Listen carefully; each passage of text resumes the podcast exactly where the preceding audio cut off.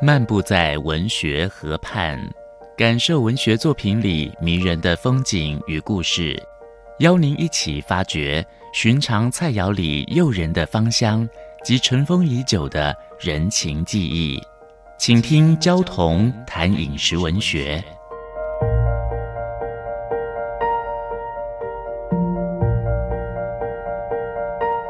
大家好，我是焦桐。今天跟大家分享的是野莲。野莲是美容的特有的野菜，台北货源不稳，有时候要吃得凭一点运气。我每一次看到餐厅有货，总是眼睛一亮。合口味的炒野莲，就是美容的合口味啊，每天是现采的，用硬黄豆、用姜丝去拌炒。爽脆、弹牙，带着奇异的清香。南部人叫它野莲，北部人叫它水莲。它必须生长在洁净的活水塘，里面要有鱼、有螺、有虾活动才好呢。采回家以后，用嫩姜丝一起炒，加一点客家硬黄豆来调味，清新可口。起初，这种水生植物生长在美浓的中正湖，先民采集来补充日常的蔬食，带着维生的意义。野莲喜欢热闹，又有洁癖。后来养猪的废水持续排入中正湖，湖水很快的有氧化。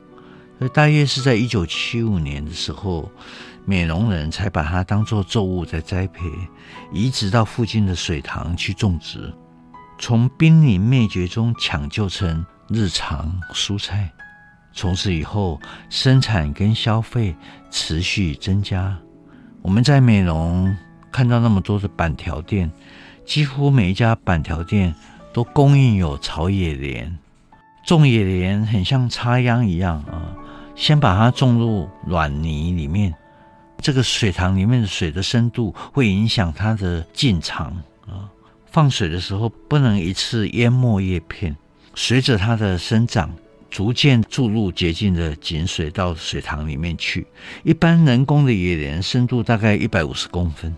采收的时候要先放水，放低水位，手伸直够到根部底处，整株拔起来，再摘除叶子。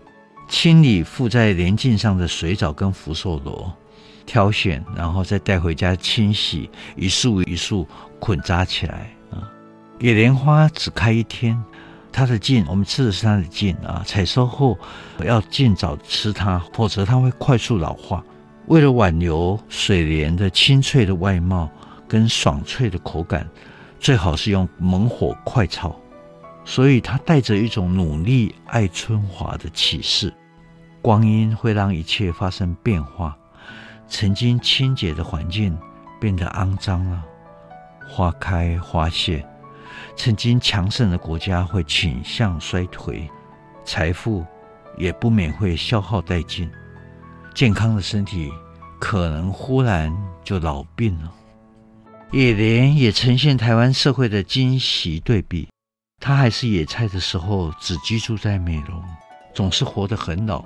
像当时中正湖的野莲，就有两三根竹筷子那么长，而且像筷子那样粗。烹调以前要先像搓衣服一样，一直搓，搓软了才有办法炒。